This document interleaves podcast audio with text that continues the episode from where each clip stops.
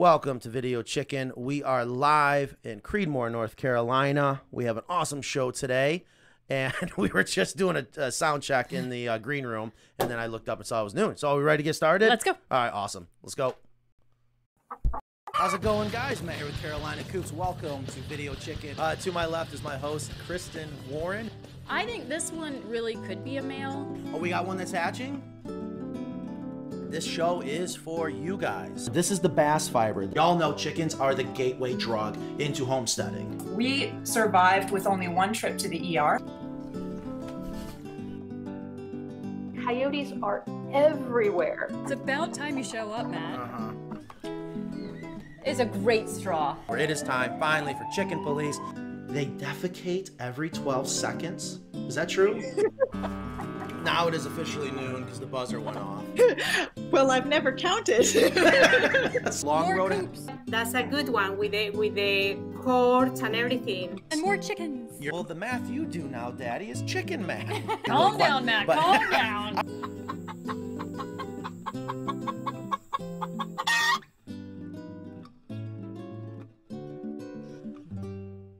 Again, what's going on, guys? Welcome to Video Chicken Live. It is June 23rd, 2023.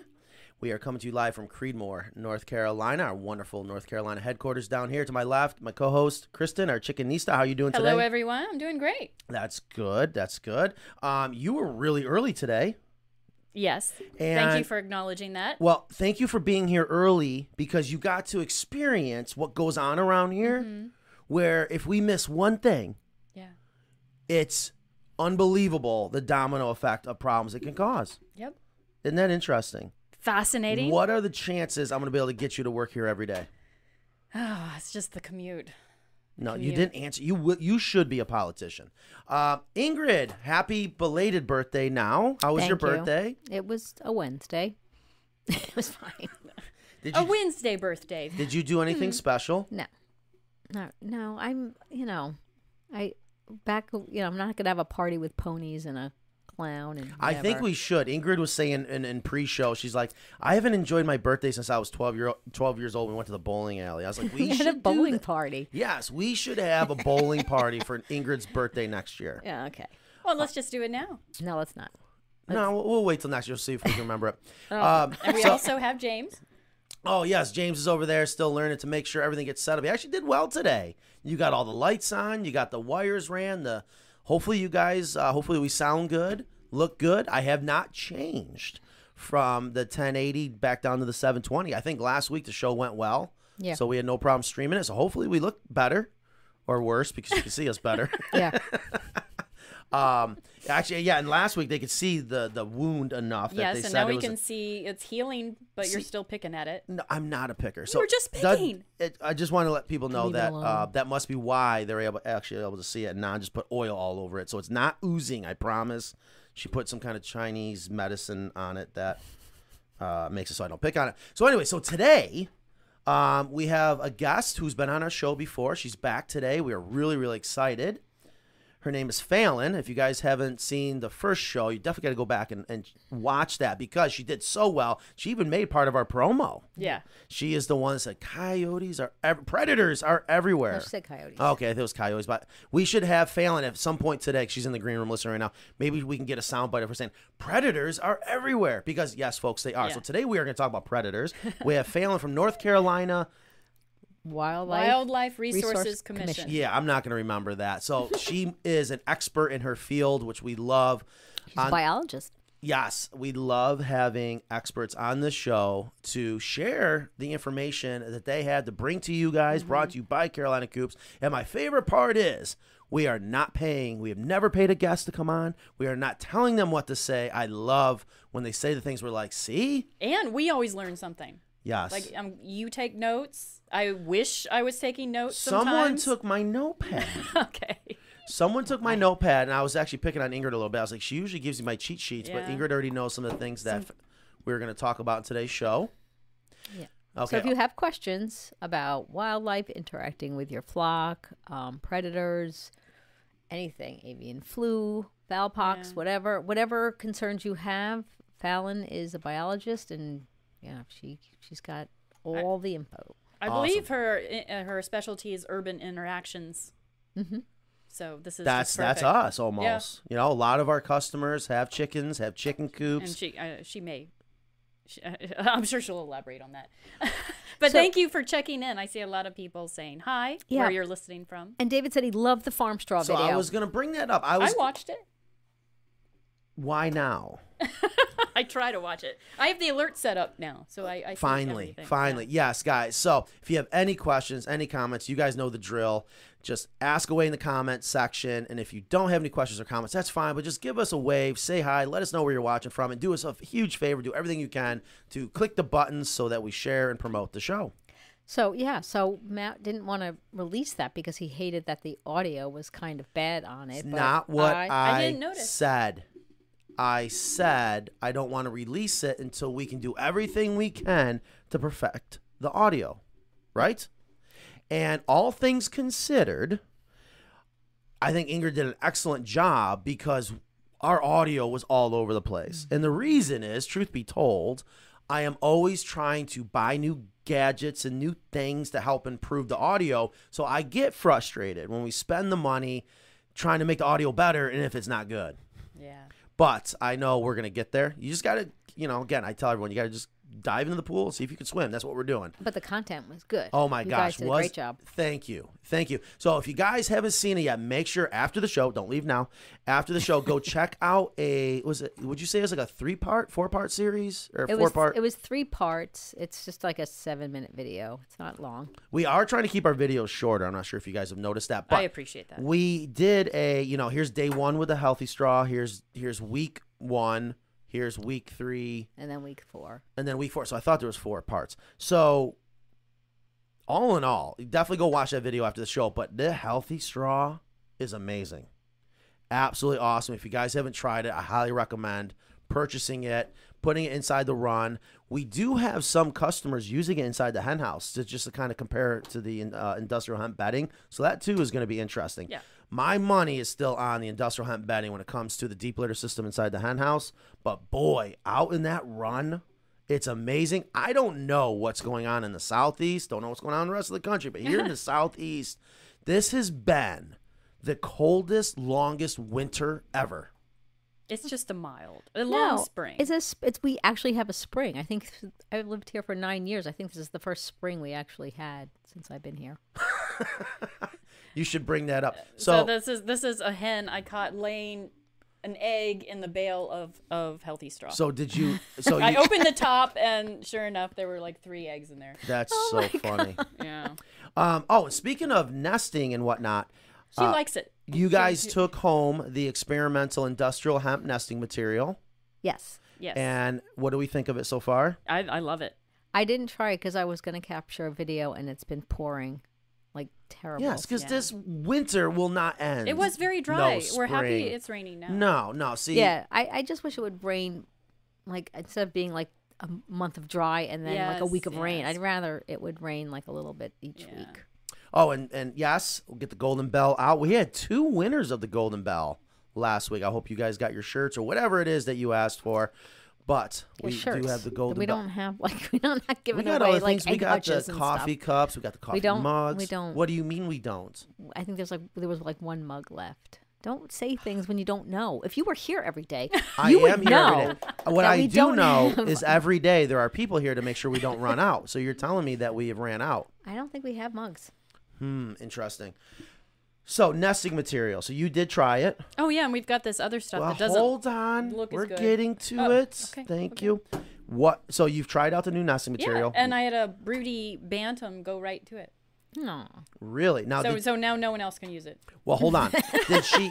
Hold on, hold on. So did she change spots, or did you swap out the same spot with different nesting material? I did. I, I knew that she was looking broody, so I put her little eggs in there, and that did it. She was like, "Okay, I'm sitting now." Okay. What else have you learned about the potential new nesting material? I'll get back to you on that. Okay, thank you. So yes, you were gonna grab. I I've- mentioned last week. Uh, you know, we are constantly shopping around. People are constantly giving us a call saying, "Hey, Matt, will you please, you know, start selling this or whatever?"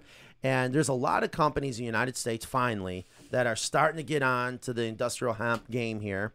And they're getting there. The quality's not quite there, but the bigger problem is the production's not there. They just still don't have the amount of acres that they we need to keep up with demand. And but, maybe the machinery. but yeah, well, the machinery has a lot to do with it. Yeah. So if you can grab that, So David has a question while we're talking. is that rain? That is rain. See. Um, David says, "Would you suggest putting coarse sand in the run with the farm straw on top to help with drainage?" Matt, I Mm, So- it doesn't excite me. Well, here's what's interesting about that question because right away I was like, oh, here we go. Here's another sand question. I see it in the social media. They're like, sand, sand, sand. Yeah. Someone even asked, where should I go get sand? And I didn't comment. I'm like, why do these people think they should put sand inside their run? But now this is interesting. The question is, should we put sand on top of the healthy straw? no, below. or below? I, I don't. I my question is why is that a question? To be honest with you, what are we doing wrong in explaining how important it is to keep it simple inside the run? I can't think of one time sand in your run is a benefit. Yep, never. Zero, never. No. It's too sterile. It's not what the chickens want. What I think again happens is people read this and they think the only way they can have chickens in their coop, in their run, especially if they're not free ranging, is to use sand and clean it out every day like a kitty litter box. I don't know who's got that kind of time. I haven't been to the beach in a while. Maybe we should go and see if we see some chickens there. Yeah, I, I would, I would, David, I- we would suggest that you don't. You're making it too hard. Yeah. Yes. And Just I they will, they want to dig underneath Oh, there. wait a minute. And- okay, hold on. There okay, this is another reason why people say sand. The drainage. Aha. Okay, got it. Because sand is coarse. When you really think about it, it's really coarse compared to like clay. Clay will hold water. Sand won't. It allows drainage. So hold on. I didn't read the question. So now that makes more sense. So sorry. Um, putting coarse sand in the run with the farm straw on top to help with drainage. So which is going in first, the sand or the health straw? Not that it'll make a difference. Okay. I still don't think like, you shouldn't have runoff in your. I mean, If yeah, you should have a roof on it for sure. Exactly. Let's just put out that because sometimes we assume there's a roof on the run. we yes, exactly. So that's what I was gonna say. We assume Then you shouldn't have really an issue unless you have a lot of blowing rain, like we have had. Oh yeah, this year, you know, again, I broke a in lot of rules. Yeah. I have, boy, I, I'm a new chicken owner now. It seems like we did stuff this year I never thought we would. We've gotten so much rain. The chickens break the rules. You can break the rules. Since when did chickens break They rules? They always break their own rules. Um, if you're having an issue that you need to improve drainage, meaning water comes, water goes, which is what you want.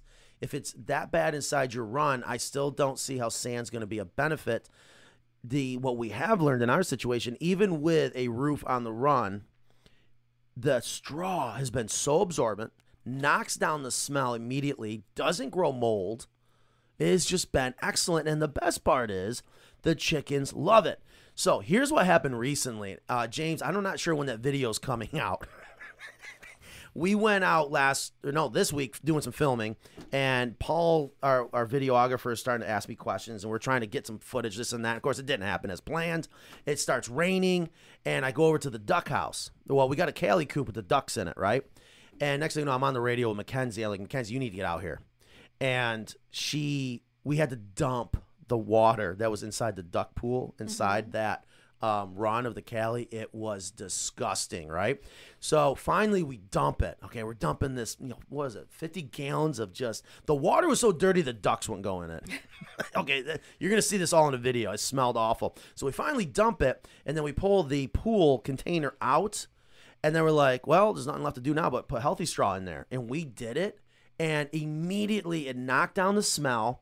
But what was really interesting for the first time during this process, we let the was there six ducks? I forget how old they are now. We let the six ducks out, and they're out there eating all the dandelions. Like they just went for the yellow tops of the dandelions. Once the healthy straw was in there, they came running back inside the run and was in there being ducks.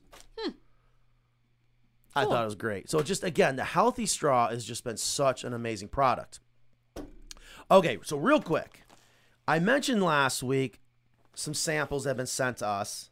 America, you know, United States company, and I appreciate it. But they sent us this as possible nesting material. I wanted to show you guys what I meant because this probably would work. I don't think chickens are really that picky about the nesting material. They care about the space that they're in, but this is just. What do you think? Mm, I'm not really excited about it. It is. uh, I want to show you guys. It it's just very clumpy. it looks- It's not long and stringy like they they like to make nests with. You know. right. It's Like, just I it's can ugly. construct one, but It's ugly. Not that the chickens care what it looks like, but I can't see how we're going to sell this. People would have a heart attack. I like how fine the fiber, fibers are originally, but I was like, I just it just looks nasty, like you know someone that hasn't washed their hair in ten years, right? It does. But when we got the other material that we showed Yeah, on that was last a week's lot show, different. A oh my different. gosh, yeah. So this is why I was All like, right, we'll no, put this back. is it is it that bad? You have chicken nesting material standards. Well, we do a lot of R and D here. Yes. We really want, you know, I mean, Yes. it's not not only have to work, but it has to be sellable Mm-hmm. too. It has to pass the stamp of approval Yeah, you got to think of every from angle when Kristen it comes. Kristen and Ingrid. And then Yeah, Kristen and Ingrid approved. Stamp. Excellent. Oh, speaking of stamps, we're actually doing it now. Okay, so guys, if you're just joining us, we are live June 23rd, 2023. We have Falyn in the green room. Let's go ahead and bring Falyn in. Uh, today, we are going to focus on predators, if I remember correctly. Falyn's expertise is, let's see if Ingrid can do it um, to perfection what am here. I not doing? Uh, what you're not doing is using the right scene. Oh, I'm not in here. I am in here. This was the Where's right your one. mouse? Well, sometimes I like to let. s- to Wait, see no, it's right there. I know where my I mouse know. is. He's making me struggle. I, I am not making you struggle. I am letting you do this your thing. This is the longest introduction Yeah, ever. come on. This let's All get her on here. oh, Yeah, thank you. May I? Because Yes. What if am I I, touch wrong? if I touch the mouse, I get yelled at. If I don't touch the mouse, I get yelled at. I just wanted to make sure everyone saw that. No, I thought we went to the other interview. And That's then what- when we did that, we realized it doesn't work. Falyn, how are you doing today? Oh, is she still muted? Hold on. Um, oh wait, audio, audio. It's not you. It's us. We gotta unmute you. It's almost. Oh, what happened now? So we wait, have wait, Falyn, Wait, wait. or is it her? Is she muted? Hmm. it says guest has muted themselves. Yes. Um, you have muted yourself, Falyn. If you wouldn't mind, if you can unmute yourself so our wonderful listeners and viewers get to hear everything you have to tell us. And there you are, Falyn. How are you doing today? Okay. Oh, we're, There you are. no, we're still having. Oh, We had such a good. What did you call it? Tech tech check. tech check. We had such a good tech check. Honestly, ooh. Um, and she was her mic was actually working. No, yeah, no. now we're not. Now we're not hearing you. Um, now, now listen. Do you see how stretched? Hold on. Okay. Can you stretch your mic? yeah, this- can you, and Thank you. yeah, squish together Oh, you two. oh, oh! Imagine that. Thank you. Is she not about plugged in? now? Ah, right. Oh, there, there she is. We hear you, Falyn. Do you hear us? Okay, that's as good as it's gonna get. No, that that oh, sounds nice. Very nice. that sounds really good. Uh, so Falyn, you are from the North Carolina Wildlife Commission. You are a wildlife biologist. hmm that's correct. All right. So what exactly does that mean? Well, my specialty within the Wildlife Resources Commission is human wildlife interactions. So, all the ways that people and wildlife come together, usually in unexpected ways that they didn't sign up for. I imagine Well you're put. staying pretty busy. Are you around the uh, the capital here around Raleigh, or you know what is your territory? Yeah, so I'm based in Raleigh at the Wildlife Commission's headquarters, but my work stretches across the entire state of North Carolina. I imagine you've got to be extremely busy because one of the things that I do love about North Carolina, and I feel like they're doing a good job, but there is massive development, uh, especially around this area. I, I got to imagine that's got to keep you pretty busy. Do you find a lot of situations where, you know, what what are you getting called out for when it comes to those those interactions directly with humans? Oh, I don't even know where to start. Um, pretty much any any animal that people can come across, from coyotes to bears to snakes to um, hawks and owls, raccoons, opossums. I could go on and on. It's all the stuff that people are coming across, and they, you know didn't expect to come across. And we certainly have a lot of new people moving into the state who are not familiar with our wildlife. So yes, I have been very busy. So this is a chicken show, and we've had you on before, and I know we talked about a lot of things, asked a lot of specific questions, so we can have people not just hear it from us, the things you need to hear and understand when it comes to predators, uh, with your chickens and your in your chicken coop especially. Um, now Raleigh especially has been a hot spot for backyard chickens, and that's one of the reasons why I think we got this is one of the few times I say we got lucky um, in order to start our business. But you know, we just happen to be naturally in a great area. Should something like that happen, are you seeing that you're getting more calls still with backyard chickens, especially since you know COVID and people calling having complaints about wildlife? Certainly, as more people get into backyard chickens and there are a lot more novices about chicken keeping, um, I'm sure you guys are more busy as backyard chicken keeping becomes more popular. But the questions that we receive from novice chicken keepers about predators has certainly uh, upticked as we get a lot of new people sort of getting into this hobby. What's one of the most common questions you will get from actual chicken owners about wildlife? Um, what do I do about XYZ wild animal that is taking my chickens or getting into my, my coop? Um, to which we have a lot of different responses, but um, just one main one, and that's protect your chickens from the predators. That's That right. is the that is yep. So that is something I definitely want to That's a expand great on here. Yes, I, that's something I want to expand on here a little bit to hear it from you. What you feel, what you should see that chicken owners have in their coop specifically to keep these predators out to to prevent, which I'm a big Yeah. component of prevention. Um, I, I gotta ask though, are you do you ever get the people that call that that say they're the only ones that have this predator, like they're a special case? Uh, you know what I mean? Like I got coyotes, nobody else got coyotes but me. I, I don't know if we get people that say I'm the only one, but certainly their um, their impression is that this is a novel thing, and they they're not aware that it's an issue that we are very well aware of. They don't understand how common it is. They think "Uh, this must be the first time that a coyote has ever gotten um, like taken chickens, and of course, to a wildlife biologist, um, we very well understand that chickens are delicious and Yes. they're also really easy to catch. Um, so there's all sorts of wild animals that eat meat that are very happy to take advantage of chickens that are just kind of there and ready to, uh, you know, ready for the taking. Yeah. So something I have seen happen a lot in California is the typical nocturnal predator is not nocturnal anymore. Um, the coyotes and even mountain lions just ray out in broad daylight. And what I have noticed, even just recently, I was on the phone with a customer um, that was out in his backyard with his chickens, literally right then and there 10 in the morning, I think it was, maybe 10:30, a coyote came running through and just snagged one of his chickens and kept on going. Um, are you seeing more and more of your nocturnal predators are just not nocturnal anymore? I'm, I'm going to blow your mind. Um, neither coyotes nor mountain lions, which which this is a whole story, but let's let's say that there there is no documented evidence of mountain lions free ranging in North Carolina. I'll just leave it at that. Um, neither of those animals are nocturnal. Um, and coyotes, especially, can be active anytime during the day or night, dawn or dusk. They're active where whenever they're hungry and whenever there's food available.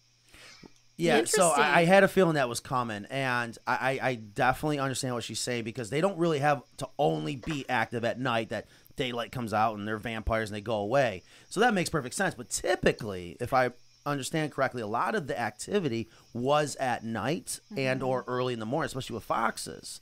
But is, is are foxes nocturnal or can go either way? Not, not uh, actually. They these are diurnal animals. They are normally very happy to be active during the daytime. But the reason why people mostly see them or um, see evidence of them at night is because they avoid humans. So they actually shift their sleep schedules and activity schedules to be most active when people aren't. But it goes against their nature. Really, they're only nocturnal because they want to avoid us. Interesting. I didn't know that either. Yeah, I- that's a great I way of have a- putting it. I have a question for Falyn, and I haven't had this problem, thank God. But I know that raccoons are a big problem for people with chickens, especially if they don't have one of our coops with a great hardware cloth. But why is it that raccoons tend to just like behead chickens and not eat them? Like what is they don't because they don't they don't oh, eat Oh, the chickens is from my understanding from people that have had problems with raccoons. And they can kill so many in one night. Yeah, like what what's up with that? Mm-hmm. Where Yeah, does it mean? raccoons. Well, they got those. They got those little hands. I mean, Yes. they're almost like human hands, and they're really good at grabbing. Um, and certainly, I, I know one of the explanations is that if people have the classic like chicken wire um, protection for their Mhm. chickens, raccoons can easily get their little arms in there and stretch and grab the chickens. And if you think about it, the thing that they can most easily grab is the heads, and they'll pull them right through the fencing, and Mm. and they'll maybe eat that, and then they'll go after as much as they can. Um, it's a little bit different when you have um, like a raccoon that's gotten into the coop and it doesn't have to do that, but but still, you know, they're grabbing and they're they're pulling and they just happen to be good at getting the heads. Um, Okay. There are animals that will preferentially take the heads even if they have the whole the whole bird, and uh, that's uh, that, oddly enough, that's a thing with owls.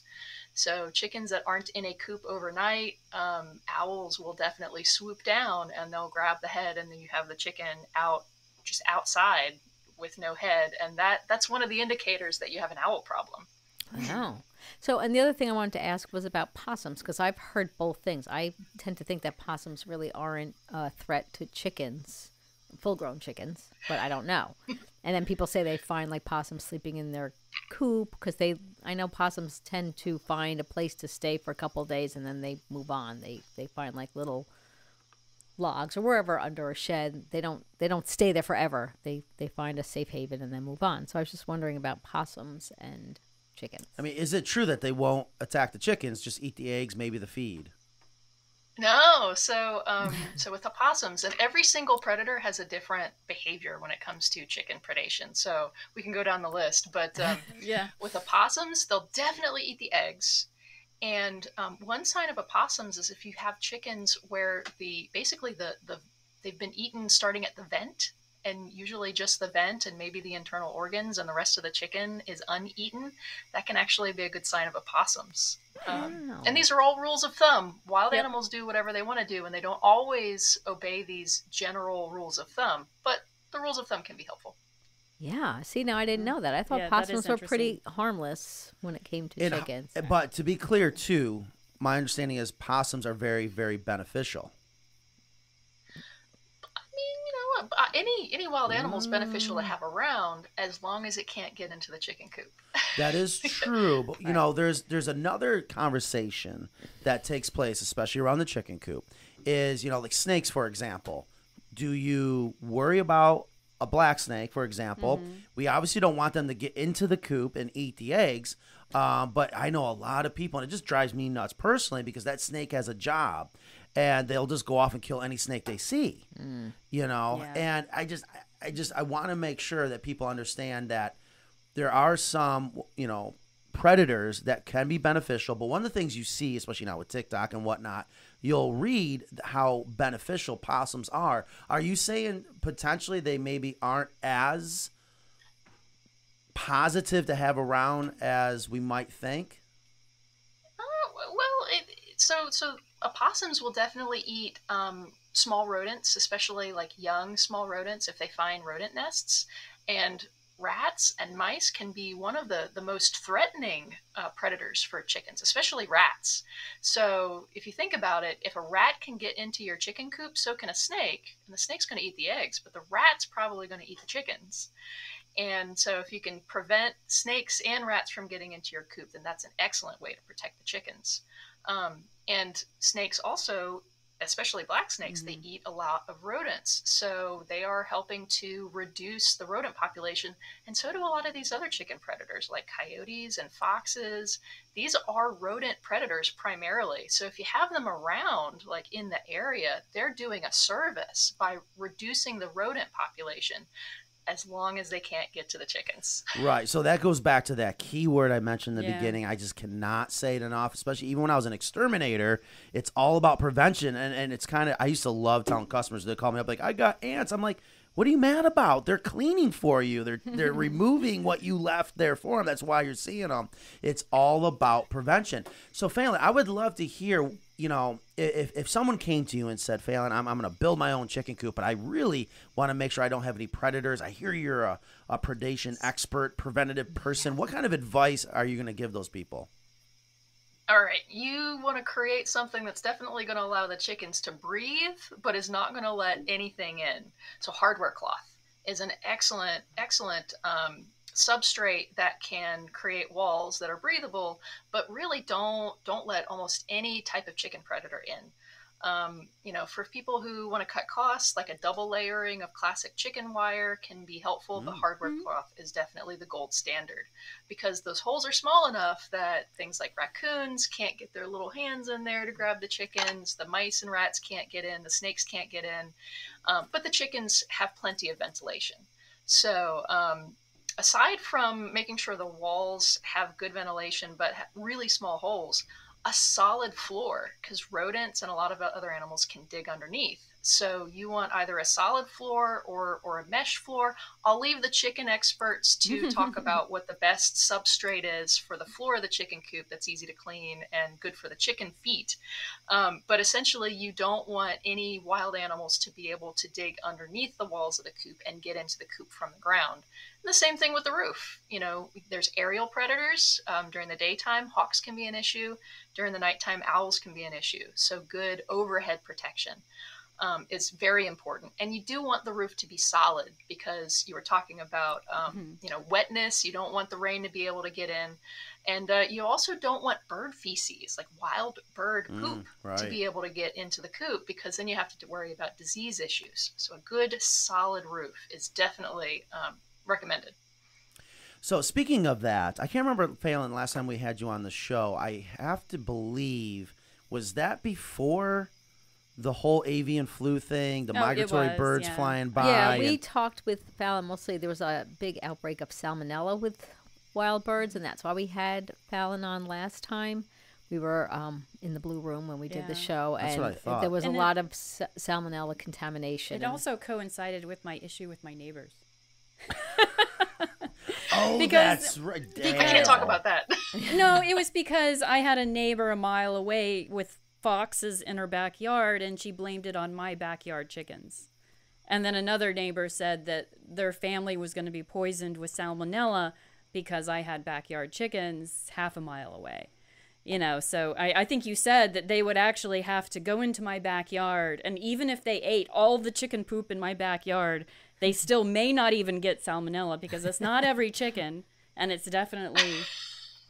I mean, you didn't really say that. I mean, that was what I took away. With, I, I know. don't think those exact words came out of my mouth, but you do Yeah. have to have contact, like Yes. direct physical Right, contact with right, the animals right, to be right. exposed to the bacteria. So it's So- not just floating around in the air. Yeah, and it's not every chicken, which I, I, I think you said last time too. Like it, it's not a it's not a given that they have salmonella. Right. So we did talk to someone where we were talking about what we can do to prevent the spread of the avian flu, right? If I remember yeah, correctly. Yeah, that was Dr. Crespo and Dr. Martin. Yeah. That's right. Okay. And so how is it going out there? Like I hasn't I haven't seen it on the news. Is is avian flu all of a sudden gone?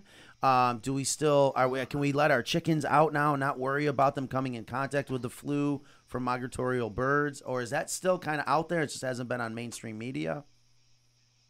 There you go. Ding, ding, ding. Um, for, for better or for worse, we're, we're stuck with um, high path. It's called high, highly pathogenic or high path avian influenza.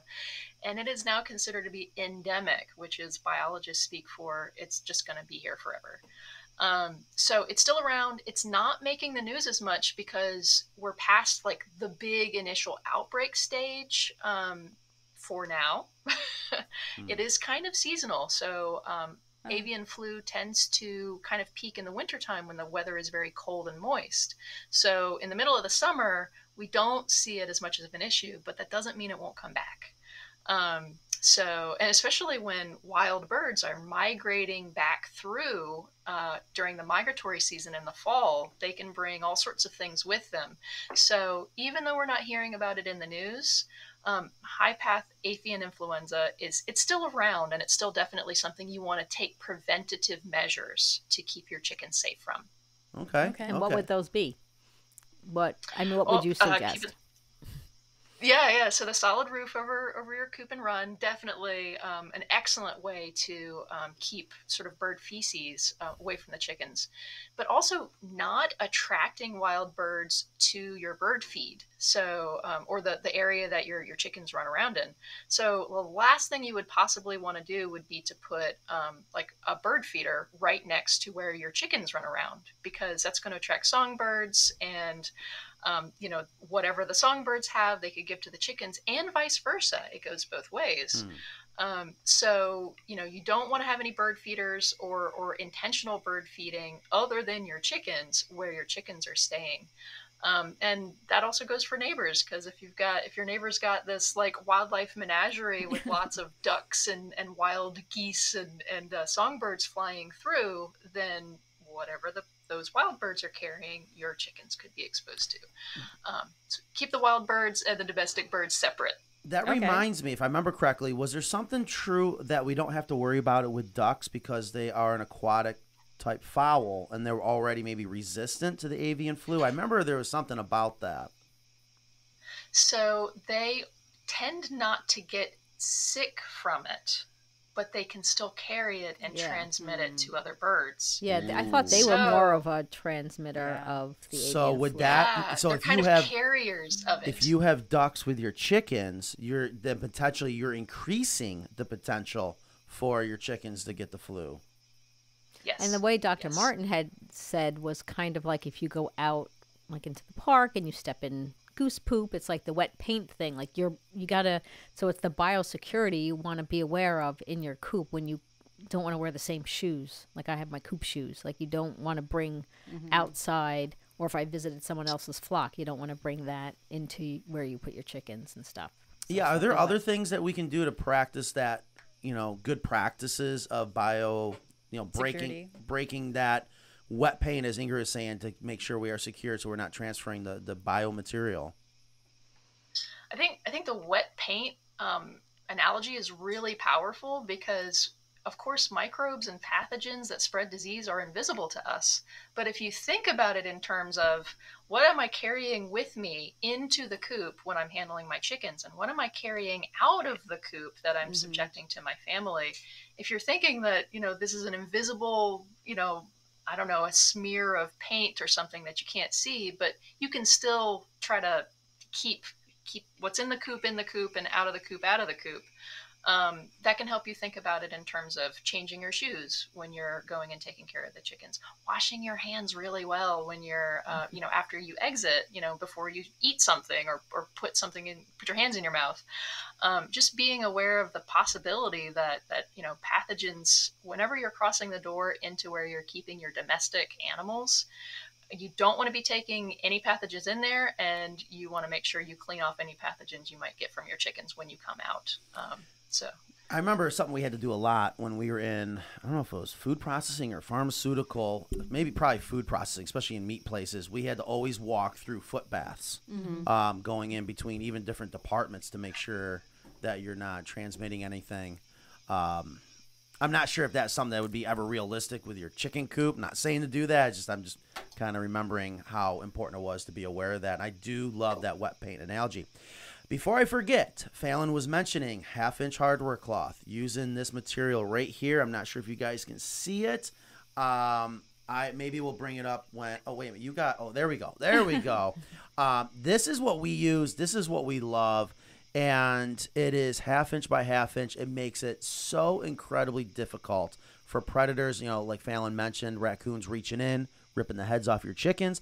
My other favorite thing is I don't know if we got any fake eggs, but you know when it comes to snakes, okay, I am a huge fan of at least constrictor style snakes. I don't want copperheads around, but you can do so many things to prevent snakes from wanting to be around your area to begin with. However, you know, a snake can eat one and a half times its thickest part of its body. Okay. So that's why I always, you know, people are like, oh, snakes can get through that. Maybe juvenile snakes can. And, and they absolutely can when they're really, really small. But we've seen chickens eat them. But the ones big enough to eat your eggs, they are not fitting through here. I promise you. I used to breed snakes. I love snakes. And I've learned all the things they can and cannot do. So, again, prevention. spend the extra Yeah. money on half inch hardware cloth. Well, that's also PVC coated 19 gauge hardware cloth. yes, thank too. you. I, I, I was good. I would it is it is easier to prevent than to t- try to chase react. off predators or relocate may not be legal trapping Totally may not, not. be legal Totally not Well, legal. that reminds me. I and it's a lot of work just prevent in the first place and you don't have to do all that I did want to ask Right? Falyn something about that because I, I think there's something that people do wrong or get it wrong many times. So don't let me forget to ask that. But yes, as Ingrid was saying, I was going to finish up with the hardware Yeah. cloth we use. It's a steel electro galvanized core and then black PVC coated. And the reason why we love that is black PVC coated is for two reasons. One, think about it just like the screen on your windows. It absorbs light, so it makes it see through. It's just really, really nice. It looks really good on your chicken coop and your chicken run. Um, the other thing is that PVC coating helps give you extra protection of that wire. Okay? And if that wire starts to rust, you're not going to find out until it's too late. So this is why this is our go-to product. We just got another uh, three containers in of our hardware cloth, and we even stepped it up another level. I can't wait to show you guys some of the things that we have done. It is beautiful, well worth it. Don't make the mistake too, because we have noticed too a lot of hardware cloth. They say 19 gauge. You know what I mean? That seems Yeah. like the, a good size strength, a tensile breaking strength. What they're doing is they're giving you the overall gauge, including the PVC. Don't let that trick you. Yeah, and actually, you'll see it right there. That's why that's scraped off. You know, I'm always telling people what I care about is the steel core. I want to make sure that's 19 gauge. So I have a question. Um, so when a lot of people have backyard chickens, the first thing people will say, and Kristen touched upon it, is that they, you can get salmonella from your chickens. And I know you said you have to, um, you know, best practice is to wash your hands, obviously, when you're fondling it stuff, and kissing your chickens. Like maybe some people do. I don't know. Just saying. Um, that's people that handle and kiss their chickens. But do you find that that's? uh, Can you speak to how Yes. salmonella and backyard chickens? Um, is that a, a threat, or is it a threat for us to get salmonella from our chickens? It, you know, it is. It's something that you should always be aware of, but that doesn't mean it's it's like this this thing that you need to be afraid of. You know, don't lose sleep at night or not get chickens because you know you don't want to get salmonella poisoning from them. The, the chickens have to get the salmonella from somewhere, and it's easy for them to get it. You know, if you're not practicing good biosecurity, so uh, you can't guarantee that they don't have it, but that doesn't mean they always have it but but certainly just being aware just like you know any number of pathogens in the environment you know we know that it's not really a good idea to pick up poop and put it in your mouth because there's lots of sicknesses that can come from that. Um, and w- chickens are animals you know even with dogs you know people people lots and lots of people have dogs and cats but you shouldn't let them lick you on the face and then you know or like in the mouth and you know you should wash your hands before and and I'm I'm saying this at from the biological perspective. You know, some sometimes these these uh, they call them fecal oral pathogens, meaning that they go from poop into the mouth and then you get sick. Sometimes all they're going to do is give you a stomach ache and maybe give you the poops. Um, sometimes they can make you extremely sick. So it depends on the pathogen. And a good rule of thumb is just always try not to get any any poop from the environment into your mouth. Period. So just wash your hands. that sounds like a good your policy Yeah, just I, in I- I general. can stand behind Just that in general, not even if you have chickens, just in general in life. yes Try to keep poop away from your mouth. So one of the things I did want to ask is when it comes to, and I think it's different in different states, maybe different counties. Let's say someone traps a raccoon. What is the right way to move the animal, dispose of the animal? What should someone do if they're doing some live trapping? and can so they even do one that Thing, right. One thing a lot of people don't think about, especially when they're in problem solving mode and they're like, I've got a problem with this wild animal. I have to do something about it. I'm going to just do what makes sense. The fact of the matter is, trapping and movement of all native wildlife in North Carolina is heavily regulated. You cannot do those things without either a permit or a license. Um, for a lot of different reasons that I'm not going to belabor here. But basically, um, if you want to even set a trap for a wild animal, there is a season for that. There's a license you need to have. Um, and you need to make sure that, that you are obeying the laws even before you set the trap in the first place. Um, some species you can't even set traps for, period.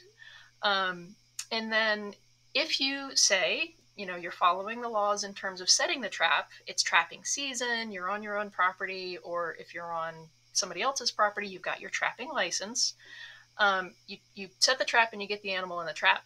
Depending on what animal you have in the trap, it may or may not be legal to relocate it. For example, all of our rabies vector species or any carnivores, it's illegal to relocate. So that includes um, raccoons, that includes foxes, that includes coyotes. Um, you'd be really hard pressed to get a coyote in a box trap anyway, but that's another story.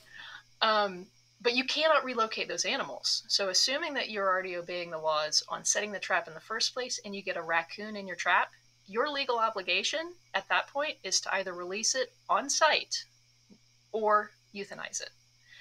And if you have a raccoon issue and they're getting into your coop, assuming that you're taking preventative measures to stop the problem from happening in the future, um, it may be a perfectly good option to euthanize that raccoon.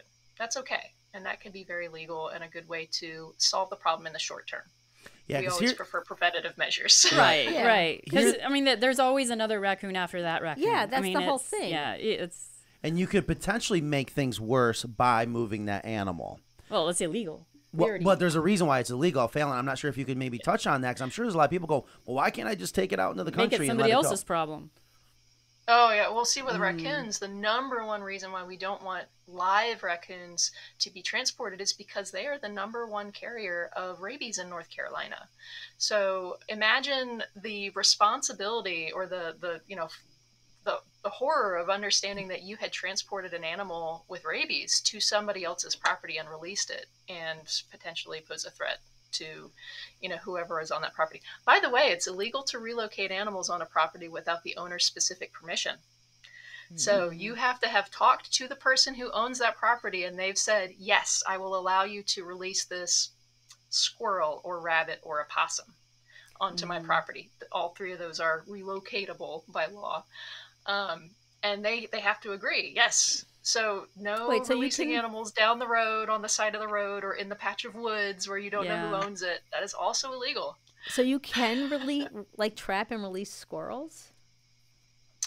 you have to have a depredation permit Okay. in order to trap squirrels in the first place. But assuming you have your depredation permit and permission from the property owner, yes, it is Yeah, legal I just to didn't relocate see. squirrels. I always think because I have a neighbor that does that. He's like an old Southern guy, and I'm like, "What are you doing?" There's like 50 after that one. I don't understand. You're not, but take down the bird feeder.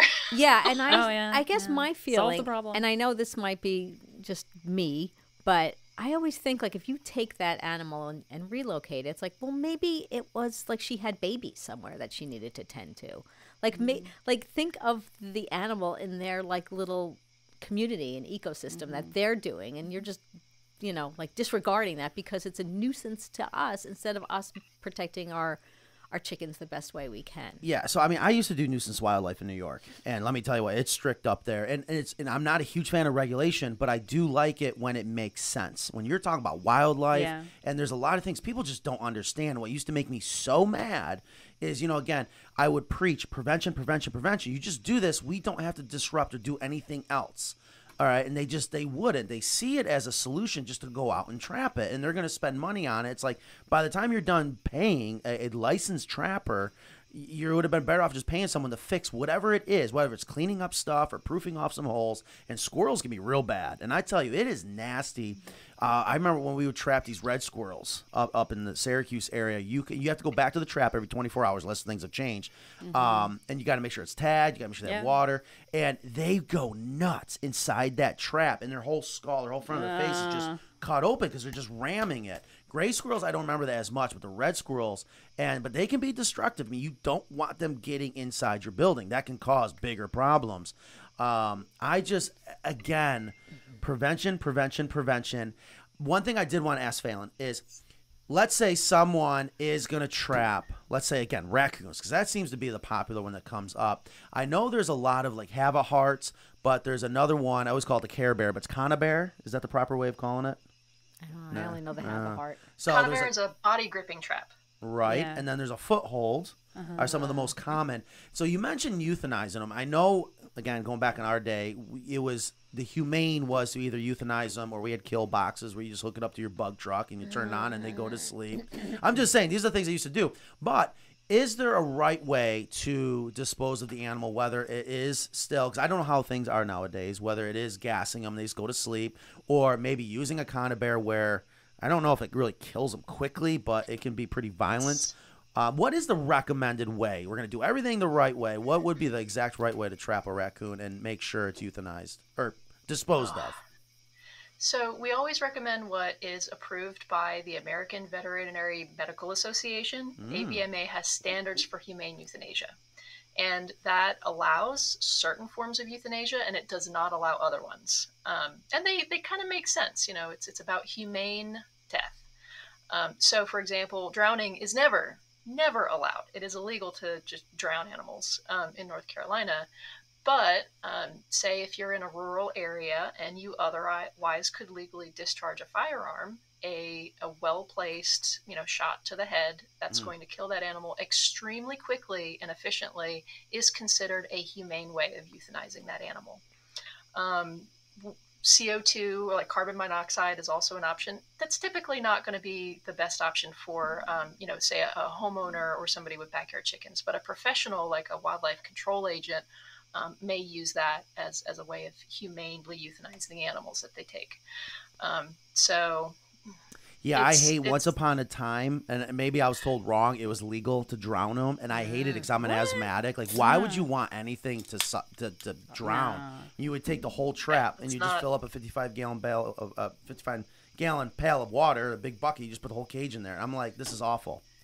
Absolutely awful, especially when you make the mistake. not allowed, using- not legal. Yeah, Yeah. I, I, I Thank you, never Falyn. did it. I couldn't stand it.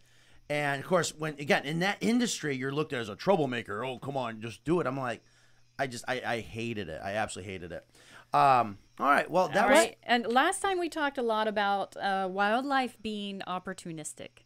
Can you speak to that? Like, um, uh, how can we there? How can we discourage them from becoming on our property in the first place, whether we have chickens or Yeah. not?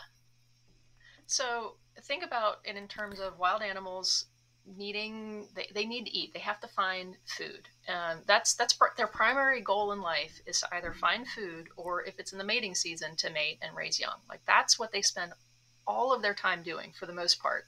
And avoiding predators and danger sure. But you know their main goals are make sure that they don't starve to death and that they can effectively reproduce. But wildlife can't go to the grocery store. You know they, there's mm-hmm. no just one stop shop in nature where they can just go all the time to get food except when people provide those food sources so things like bird feeders pet food um, chicken feed that's left out or scattered on the ground out in the open those are food sources that are highly attractive to wildlife because they don't have to work very hard to get a hold of it. All they got to do is hunker down in the bushes, you know, next door until the people go away. And then they've got this smorgasbord that they've got to enjoy. So um, basically, the, the best way to keep wildlife from that you don't want on your property from being particularly attracted to your property is removing those super easy food sources. Because you can't control what wildlife are attracted to those food sources. Uh, people are usually astonished at what kind of wildlife are attracted to bird seed. You know they can't read the bag that says this is just for the songbirds. Bears i've seen coyotes eat bird seed um, you know deer you know there's all sorts of animals um, and then of course even if it's an animal that doesn't want to eat the bird seed, a lot of the animals that you don't want in your property eat the animals that are attracted to the bird seed. So Oh, the rodents. Mhm. Um, you know, so you know, you got you get foxes that are attracted to the rodents that are attracted to the bird seed. So remove the easy food sources, and you're still going to have wildlife around. They're still going to be passing through, just living their lives, but they're not going to be hanging around specifically because there's easy food around. Exactly. Opportunistic. Don't so make if it easy if for your chickens are secure and you don't have this easy food source for them you're not going to be a nuisance to other people like your neighbors and hopefully the animals will just pass on through and look for somewhere where they do have an easy food source right? Exactly. Okay, they're good. they're on a time budget. If they can't get to the chickens and they've tried and failed to get into the coop, they're Mm-hmm. going to give up and they're going to go spend their time finding food elsewhere. So many people don't get that, but it is really that simple. And again, that's why prevention is so important. I tell you, I love wildlife. Mm-hmm. You know, um, let wildlife be wildlife, but be careful you're not manipulating, changing things the way it's meant to be. I've got cameras out. There's 11 raccoons, there's deer, there's five possums. You know, it's just crazy how much is out there. And rarely, rarely Bigfoot, do I see Bigfoot. a fox or a coyote, but it, nothing nothing gets to the chickens Have and they just Hold move on. on. Have you ever gotten a call for a Bigfoot in North Carolina? We, we get we get calls about Bigfoot from time to time. Have Um, you personally ever? Do you feel there's really a Bigfoot out there? so okay, Ooh, I I'm a scientist. I love this. My job is not to believe. As a scientist, my job is to follow the actual evidence. Uh, science is about looking at the evidence and going by the evidence, whether you like what the evidence points to or not.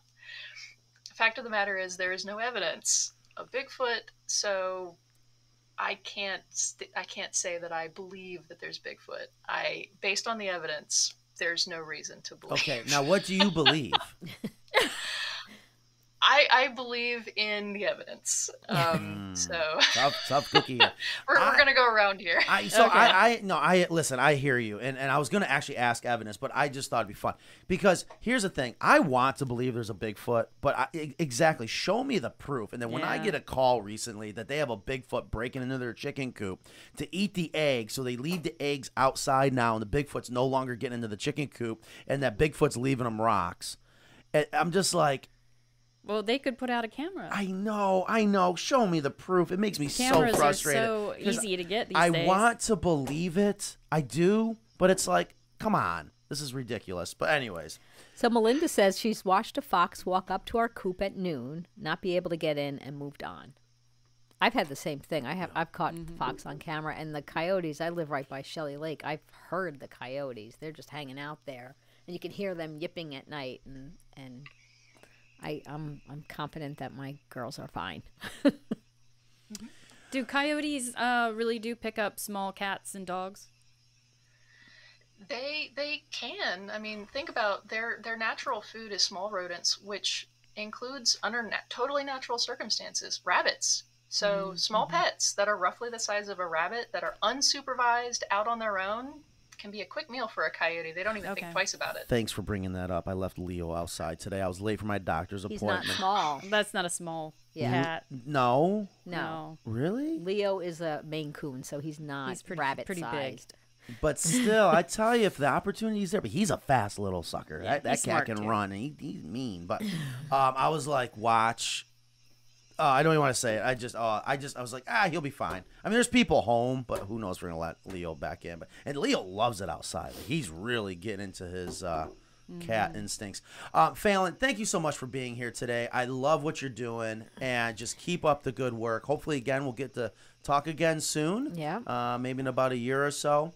And is there anything else and any plugs, anything that any message you would like to send out to people to so that we can be better with our wildlife? I, I think just the, the basic message that um, under completely normal circumstances, wild predators are everywhere, and that's okay. They they're going to be out there, and that's fine as long as they can't get to your chickens. You shouldn't have a problem. I love it. Falyn, thank you so much. You have Thank a you. wonderful weekend. Thank you, Falyn. You too. Thanks. Okay. Yes, that was perfect. That was perfect. That that was a soundbite we're looking for because that is just so so true. She is great. I could She listen is to her all Yeah. day. I hope you guys enjoy. She needs a raise. Whatever she's getting paid. Uh oh. Wait, is she calling back? Uh-uh. Maybe she someone on accident. I think she. Yeah, I think she hit it by accident. Um, or maybe she has another thought.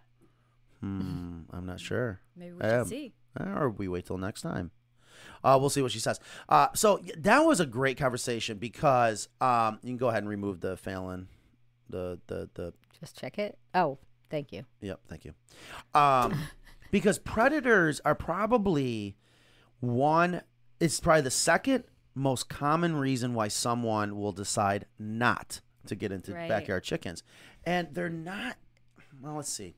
Don't underestimate them. You got to, I tell you, if you listen to what we're saying and you're building your own coop or you're, you're out shopping, there are reasons why we do what we do. And it's all about prevention, it's all about keeping your chickens safe. Uh, it's just really that simple. And I just hate the, th- the thought of how many people are scared to, you know, buy a chicken coop, get into the hobby, or build their own coop. Um, I mean, you got to respect these. Every night, these coops are on guard. It's not just when you see the snow fall and you see tracks. No, those predators are passing on by every night. Um, sometimes maybe more than others, but they're just don't give them a reason to be there. And yes, they are. I don't want to say they're lazy. I mean, they're out there to survive, so they're not lazy, but they're opportunistic. And if you make it hard for them, they're going to move on to the next potential meal. And I love something that Falyn said is they're on a time budget. They really are. They really are when you think about it. I thought it was just a great way to put that. I wanted to also say because we promote free ranging, you know, we want to free range our chickens. We want to give them as much space as possible. Um, and I constantly give them more and more space, but I have a space that I give them when I'm outside working in the garden that's not covered by wire, it's not covered by anything, but just just growth of plants and things. And I was in the backyard and I could hear a hawk going you know, I could, I could hear Yeah. them because I'm I live right by the and of course the hawks, and I heard one of my chickens on the other side of the fence, and they they almost make like an egg song in- mm-hmm. as as a an alert, like everybody, come on. And I I went outside and I they I couldn't see them. I couldn't see the hawk, but then I finally found them. They were all underneath this big beautyberry tree, like underneath the brush. Like they were they were hidden under there. Like a hawk would never like think to even go there.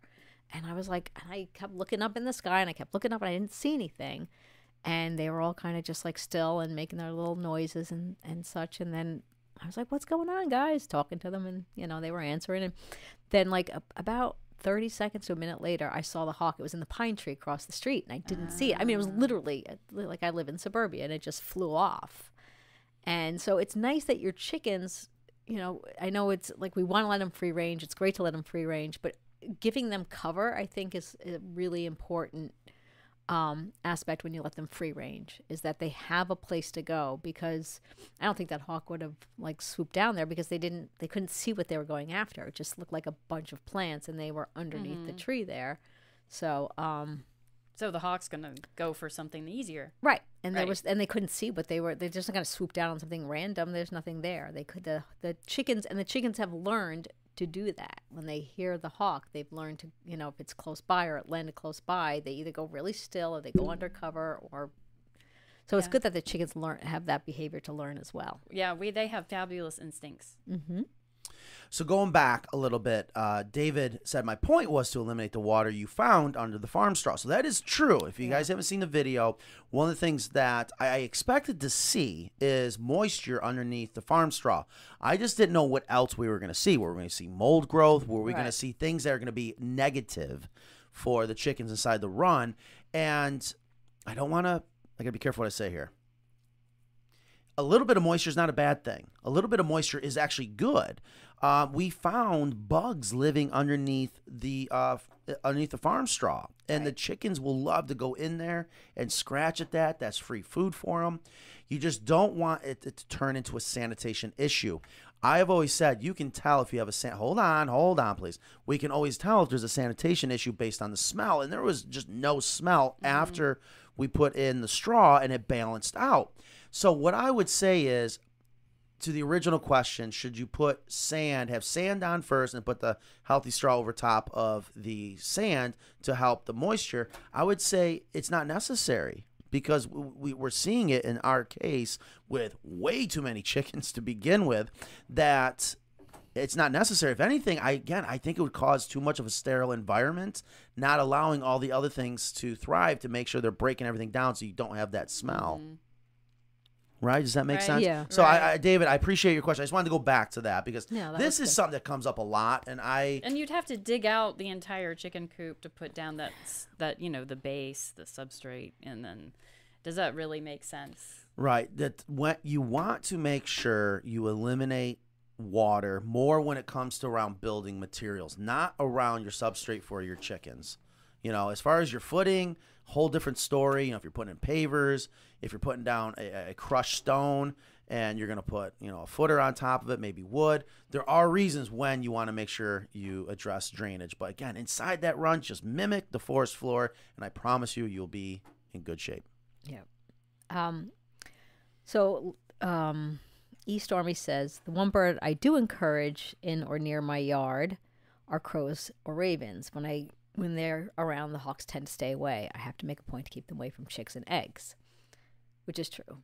The, the yeah, the crows. The crows, they yeah, they will. And but I n- another interesting fun fact is that I've noticed that because the crows, because the crows will go after the hawks because the hawks will steal crow babies and eggs. That's why Right. they're so the crows make a lot of no- noise that that actually signals my chickens that there's a hawk. Like they've learned that that noise Mhm. also means like, hey, listen, Hmm. something might be happening. That's a good point. Yeah. So, and that's just that's learned behavior that the chickens learned from the whole hawk crow interaction. And there are other things you can do. Uh, we're going to be doing, hopefully soon, we're going to be heading back to Alabama.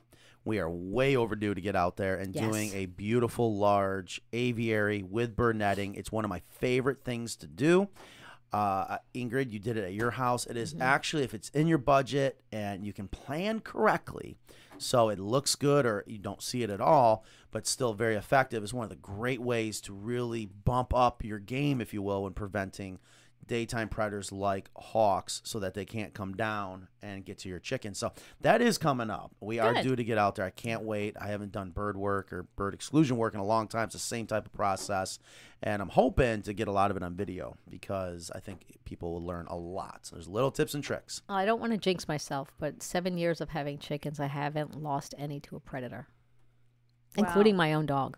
That that is that is something. That Yeah, is. I yeah. mean, I've lost chickens. You're doing it right. but I mean, I've I and they're not just in the coop, so um, you know, I'm a I'm I've been very fortunate, but I've also taken a lot of precautions. So Prevention, prevention, prevention. Let the chickens be chickens. Give them a place to go run and hide, like you were talking about. Before I forget, we may be making a studio change. I wanted to let everyone know, and I have to. Oh boy, yeah, look at Ingrid. She's like, huh? Hmm, I don't know. Um, We- I mean, we might be, know. be getting kicked out of our studio in here. Really? And headed back to Ingrid reminded me of it when we uh, she mentioned that we did the last show of Falyn is back in the blue room. And that means at one o'clock on two Fridays on, one Friday off because of expedited schedule, could potentially get noisy again. Like right about now, we might be firing up some machines, but we got the AC working. I can turn into an ice box in there, so we won't be sweating like we were before. I'm not sure what your thoughts are there. It gives us a chance to expand, get the camera further back, maybe make a bigger green screen. why?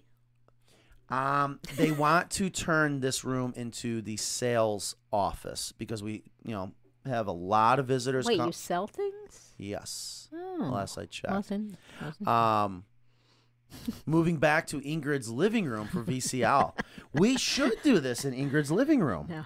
My my house is so small. We did one show in my living room. Yeah, Maybe was- that's what he's referring yeah. to. Oh, that's right. No, we did a couple. Wow, I forgot about that. Yeah, it was Yeah. Kristen. It wasn't mine. Wow. I think I brought in a rooster from my backyard during one. yeah. or maybe Kristen's place. Yeah. So Mike, yeah, Mike's. No, that's good thinking. Yeah, I forgot about that. And you did what? Oh, wait a minute. So how is the chickens doing that we that you fine. you lathered up with the Vaseline? Uh, they seem very happy. is the scaly leg? I, mites- I haven't looked at her closely since then. Gotcha. I, t- I almost have scaly leg. Boy, I got into chiggers. You ever had chiggers? Yes. Oh my god, they are nuts down here. Not fun. No. All right. Well, that was a good show. Um, are we on next week? No, I am taking off next week. Oh, Ingrid's not. Where are you going? Did I approve of this? No, you didn't approve of it. I just asked for. I just said I was taking Friday off. You, you're taking a whole week off. No, I'm just taking Friday and Monday around the Fourth of July holiday. So, and people aren't really working here Monday anyway, are they? Oh yeah, we work every day. You kidding Maybe, me? maybe not. Whoa, whoa. No, hold on. So there's no show I've- next week. Well, we might have a workaround. Yes. What do you mean you have a workaround? We have to look into it because you and I are doing a backyard chickens class. Is that official? Yes. Yes. I love this. We are doing by the it. way. And I, are will we- actually come in on Wednesday for that if you want. Really? Yeah. Is that all I got to do to get you in here on Wednesdays?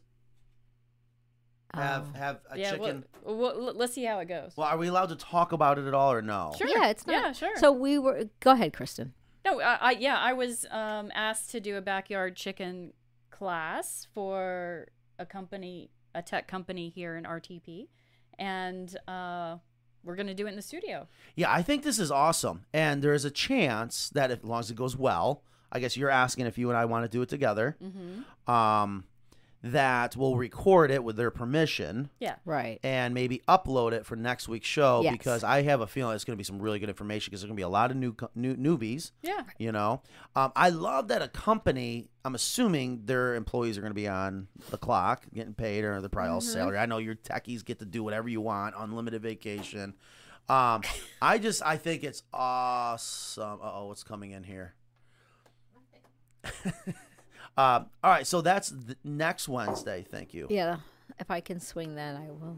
Yeah. Um, so we might play that. We'll have, we'll have to get the permission. Yeah. first. So if we're not on on the thirtieth, we'll either be running that show, or I'll try to upload load that show at that time, or you're just gonna have to watch a repeat. I don't know what to tell you, or go buy some fireworks and blow things up. I Well, know. where are you gonna be? I, I I'm not. This sucks, Ingrid. I, I hate when you take time off. I, I saw never- you're taking all week off. I wasn't taking the whole week off. It was two days. And I never take off. The only time that I've actually taken off from work was because I had surgery. yeah. Well, I that really- was pushing it. Yeah, exactly. I think I was back on the clock with my foot up in the air. So I think Um, she sent me a picture too. I, I like, did. I'm gonna prove it. I'm like, ah. so wait, there was a question. They All said right. they've noticed Yes, they've noticed um, turkey vultures flying over town. Would they be a threat, or do they prefer dead food? oh, dead. yeah, Not a threat. Not Yeah, a threat. Turkey. And sorry. oh no, go ahead. Well, I was say turkey vultures, even though they're ugly, they and I just had this conversation with Jetta the other day, and they have such a huge purpose. They're like the garbage man. You Yeah. got to have the Mm-hmm. garbage man going around And they do a great job. Absolutely. Um, the other thing too that reminds me, yeah, they are not a threat at all. Um, this reminds me, there was one time we were out west and it was a new customer. We were doing a big on-site build, and they were just out of uh, California, and they just they weren't used to seeing things out in the country, and they thought these birds that were flying around were predators, and they weren't. They're actually ravens. And I don't know if we have ravens here. I don't know if they're everywhere or whatnot. I know we definitely have crows, but out in the, it was out in New Mexico. These ravens were huge, but what I loved about them that makes ravens unique, they barrel roll hmm. when they fly. Really? Yeah, I thought that was so cool. And I was like, no, they're great to have around because they were doing the same thing. They're going to keep your hawks away. Yeah. Somebody had told because when you just see them flying up there, you're like, "Oh, is that a hawk?" And someone said that the the vultures have like their wings. You can see fingers, so you see like the separation on the end, and that way, when you look up in the sky, that you can tell that those are not hawks and those are um, vultures. So and one just- one or the other usually flies in packs or yeah, like usually you a- see one or, several. two. Yeah, you see. I, a I forget which one it was.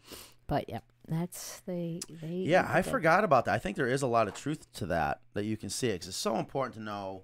What is it? Is it? I was just driving wondering what you were drinking. Uh, yeah, so it is. It's one twelve. Do we have any other questions? Anything else we can answer for you guys? Um, not sure for. So we're not going to be on next week, is what I'm hearing. It could be our chicken class.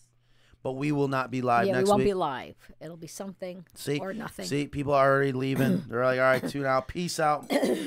um, all right, so you'll be back the following Friday. Mm-hmm. Mm-hmm. Sounds good. Are you going anywhere for vacation? No, I don't go anywhere Well, then why are you taking time off? because I need to take some Matt, time I off. Matt, think- stop giving her a hard. I'm not giving her a hard time. I'm simply asking questions. She is a needed person here. You're an, okay. Um, I think we should go visit Ingrid then. Sometime we will. I Sometime think we we should. Next- Someone asked, "Are there are plans for sale yet?" No. you know, I tell you, something interesting's happening. Let's talk about that real quick. I didn't. I didn't think Oh, is this a rant? it's not a rant. I got some decisions to make. And again, when I say learn from us, I'm not telling you to copy our coop exactly. If you want to, go ahead. Um, people will call up asking for angles, measurements, this, that. No, we're not here to spend time giving out that information. One day, maybe we will. What I want you to do is learn why we do what we do. Like, why do we use half inch hardware cloth, right? Well, here's what's happening it's a good problem. Our, especially our American coop, our American coop style has be- become so popular. That is the go to chicken coop to copy. And people want to copy exactly. You don't have to. Copy the fundamental things like tons of ventilation, but make your windows how you want. Make sure you have cross ventilation. Make sure you walk into your run. You don't have to have a gabled roof. You don't have to have a 512 pitch roof. Have a 1212 pitch. Um, here's what's happening. We have now offered our window packs, you know, the ones that open and close the Carolina style.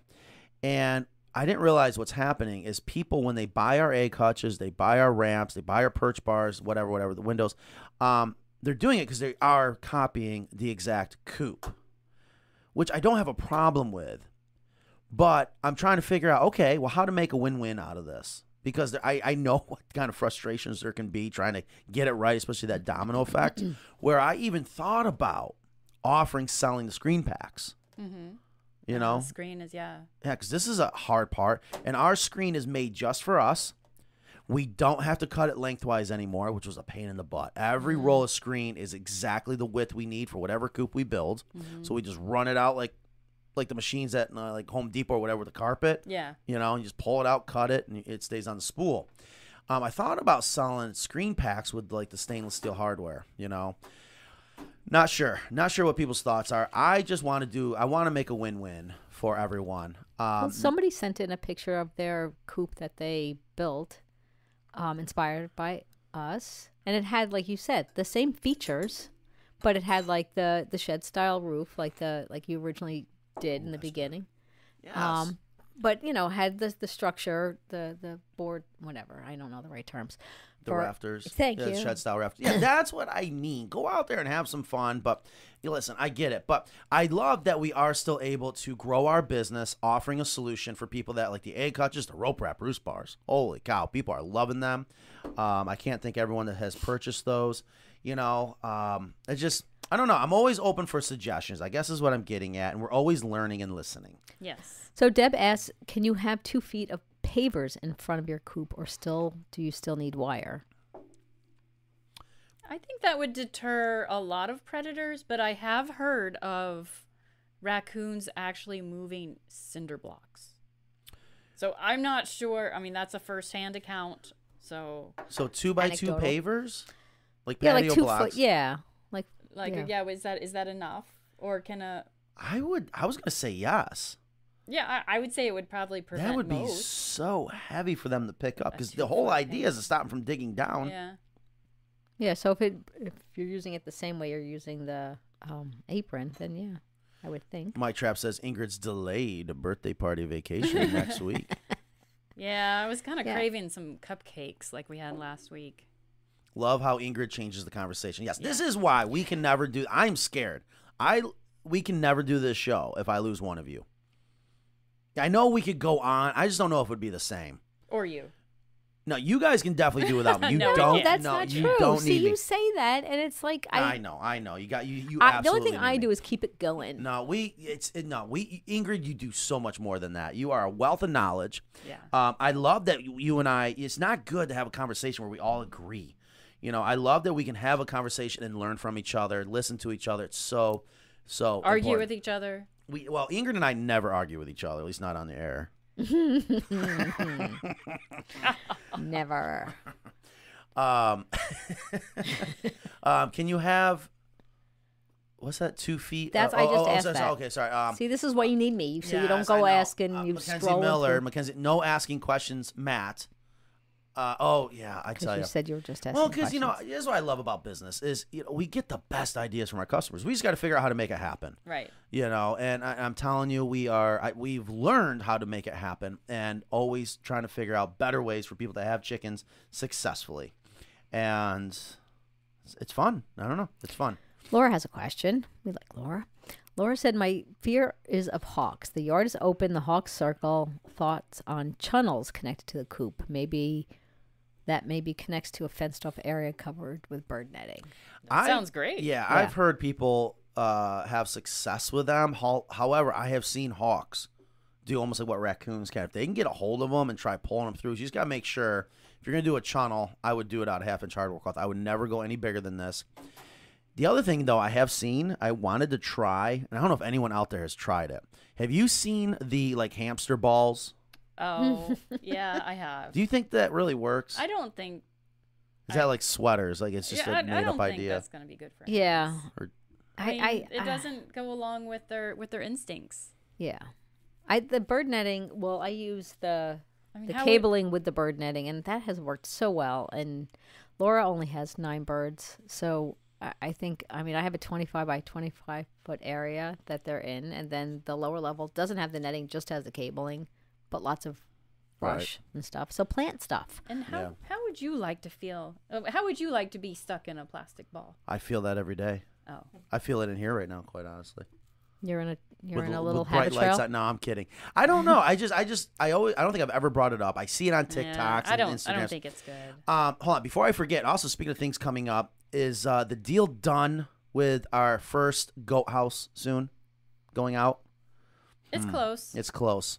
Hopefully, very soon. I want that goat house done. It, it's the, it, we can kit it, we can send it out. But speaking of which, we just sent out our first homestead. so we'll get some pictures. Yeah, soon. that coop is awesome. If you are have been, you know, say you're on the fence right now and you're like, gosh, man, I really like the homestead coop, or I'm sorry, I like the craftsman coop, but yeah, no one likes the price. Uh, they are not very. Let's see, I, I always get yelled at by non. Oh, that's wrong words. Um, th- th- they're you got to have a big budget, if you will. But the homestead coop is our, you know, if the Carolina coop and the craftsman coop was to have a baby, it's the homestead coop. And we just did the first one. We've done a couple scenes and reels or whatever you know james the social media guy does. But yep perfect ingrid. Um, here's the homestead coop and we'll have some final pictures of it once it gets out to arizona. That's the only thing i fear.